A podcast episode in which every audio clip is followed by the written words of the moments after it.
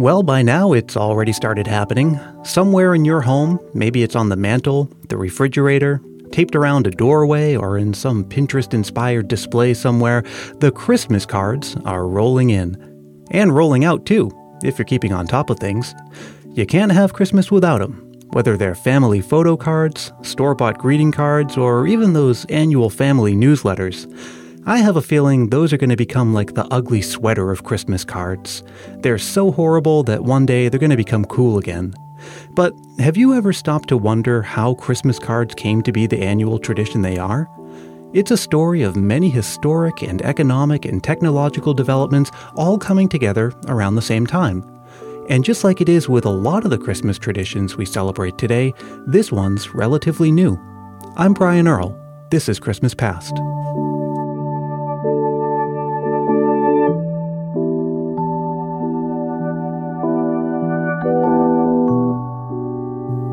In America, we send over 1 billion Christmas cards every year.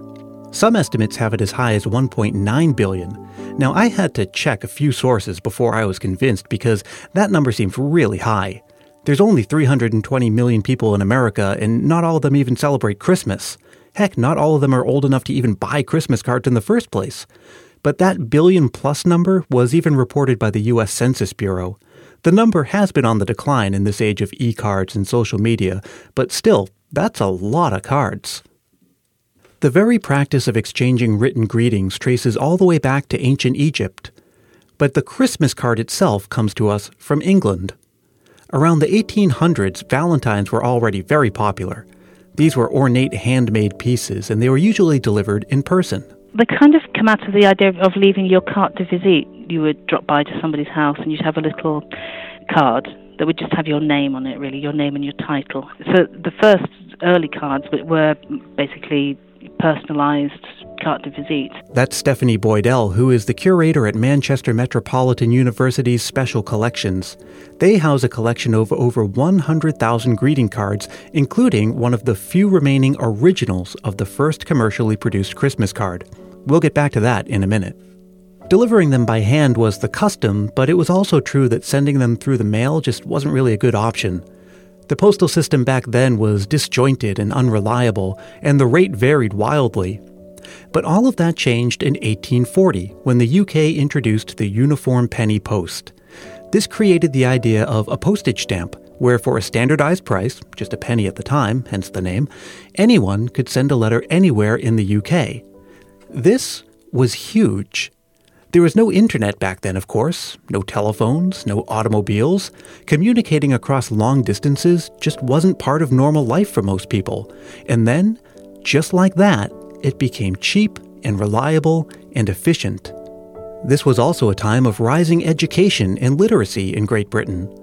Literacy rates had been fairly flat since the mid 17th century, but they took off like a rocket during the 19th century.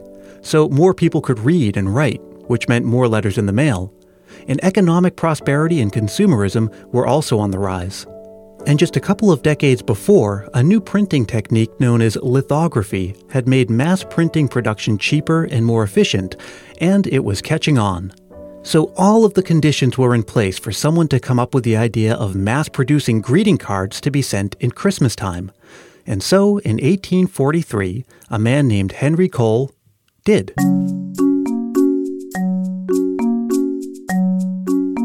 And he produced it initially as a personal card for sending out, but then produced many more. Now, this was almost inevitable for a man like Cole.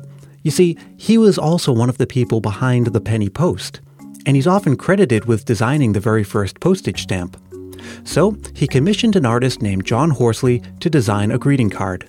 The Cole Horsley card, as it's sometimes known, sold for a shilling, and he produced about 2,000 of them.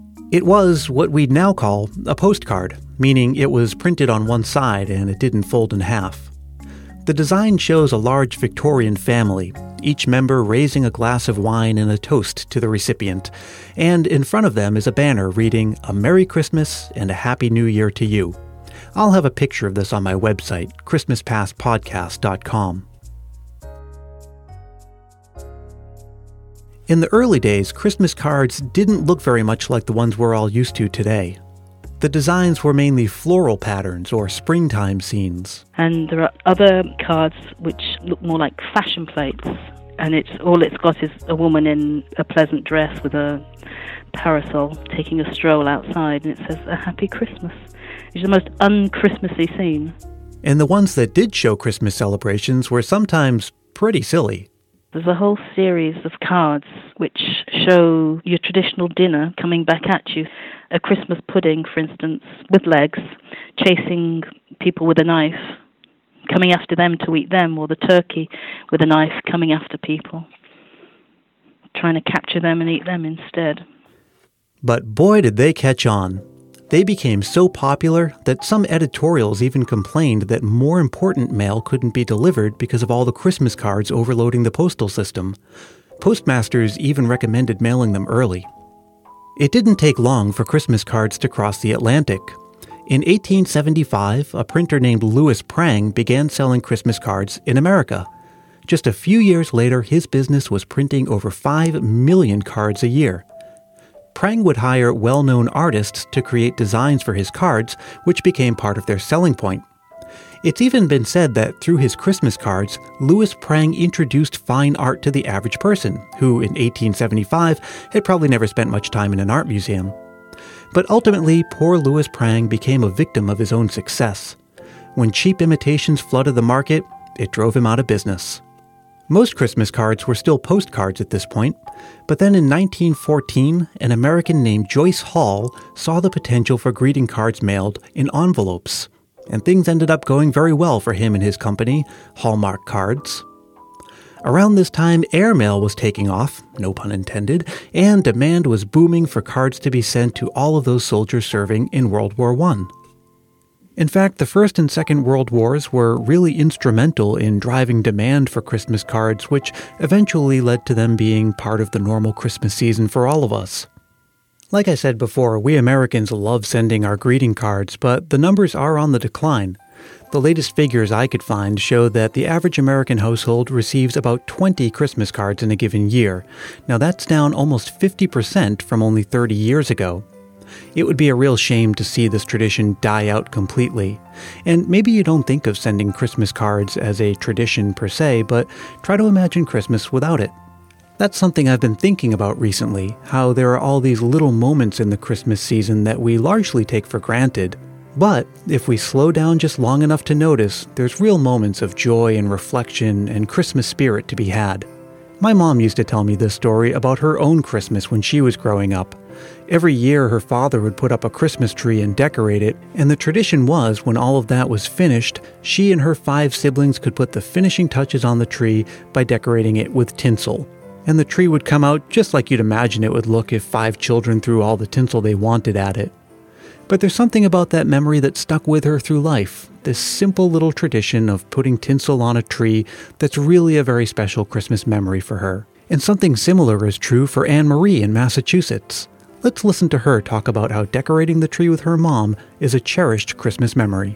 I always loved Christmas, and in part because my mom loved Christmas, and she was the keeper of our family holidays and traditions. That was the mom role. My mom was somebody who was always fun loving and looking to connect. So she would get really excited, and by the Sunday after Thanksgiving, we always got our tree and put it up. And my mom and I would get the house ready together, and we'd string all the lights, and we had different decorations that we would hang on the wall, including this one Christmas tree shape decoration that um, if you pulled a string, it would play a Christmas carol, and that was one of my favorites. And I loved getting a chance to put that up each year. And my dad, who was not as into Christmas as my mom, he had brought it home for me and my mom when I was younger because he knew we loved to decorate. So, how about you? What was Christmas like in your family when you were growing up? What's it like in your family now? What are those traditions, whether small or large, that make the holiday special for you? I want to hear about it, and I also want to share it right here on the show. So if you'd like to share a memory, all you have to do is record a voice memo on your phone and send it to ChristmasPastPodcast at gmail.com. Try to keep it to about a minute, and please be sure to say your name and where you're from. And if you don't want to record your own voice, that's okay. You can just email me something and maybe I'll get a chance to read it myself on the show. Christmas Past is produced in sunny San Mateo, California by yours truly, Brian Earl. I'd like to thank Stephanie Boydell. And hey, Stephanie, since you're the curator of a greeting card museum, do people feel obligated to send you fancier greeting cards? Well, I hope so, but I don't think they do. I still get the same ones, you know, from a packet of 50, just like anybody else. Ah, oh, well, maybe this year will be different. I'd also like to thank Annmarie in Massachusetts, and of course, I'd like to thank you for listening. And I hope your Christmas season is going great so far. I want to hear about it, so come on by social media. I'm on Twitter and Facebook and Instagram. Just search for Christmas Past Podcast in all three places, and that's where you'll find me. This show is just a small part of the little community we have going, so come on by and check out some of the vintage Christmas stuff and Christmas trivia, or just say hi. If you have any feedback on the show or suggestions for future topics, I'm all ears and I'd love to welcome you into our little community. And if you haven't subscribed yet, take a moment to do it now. It takes just a second and it saves you several seconds in the long run because you won't have to look for each new episode as it comes out. It's delivered right to you. You can subscribe on iTunes or however you get your podcasts, and there's more information about subscribing at ChristmasPastPodcast.com. And while you're there, you can check out the show notes for this episode and all the previous episodes too. For this one, I'll have pictures of some of those old Christmas cards I described. Thanks very much again for listening, and I hope to see you next time.